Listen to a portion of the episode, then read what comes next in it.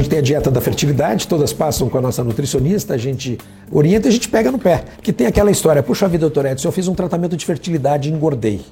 Esse é outro ponto importante, não engorda. O tratamento de fertilidade não engorda. O que engorda é a mulher ficar ansiosa, e é normal ficar ansiosa, ela toma injeção, ela sai do ambiente dela e come mais. Então o que, que a gente faz? A gente pesa essa mulher antes do tratamento, pesa depois e fala, ó, olha na balança, você não engordou não, você está em ordem mas ao mesmo tempo faz essa orientação dietética. Faça com que ela coma mais, faça com que ela não use adoçante, outra coisa que nós provamos também. O adoçante, além dele vir com uma, com uma condição periférica de alimentação errada, isso é, quem usa adoçante come mais errado, isso já foi, isso já foi provado. Mas as próprias substâncias do adoçante, eles fazem com que a metabolização dos hormônios sexuais fique um pouquinho atrapalhada. Esse excesso de adoçante faz com que os hormônios sexuais, a ação deles sobre os órgãos-alvo, testículo e ovário, mais ovário, faz com que a ação desse hormônio fique menos efetiva.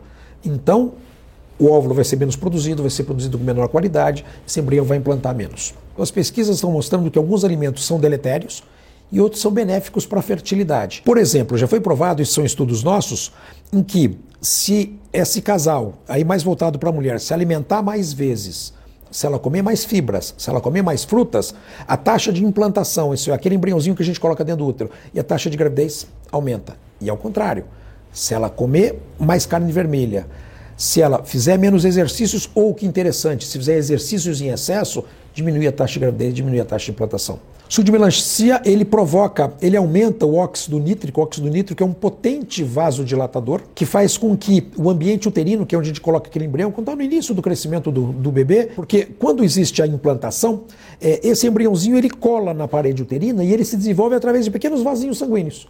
Se a gente aumenta essa circulação, seguramente esse embrião vai se desenvolver melhor.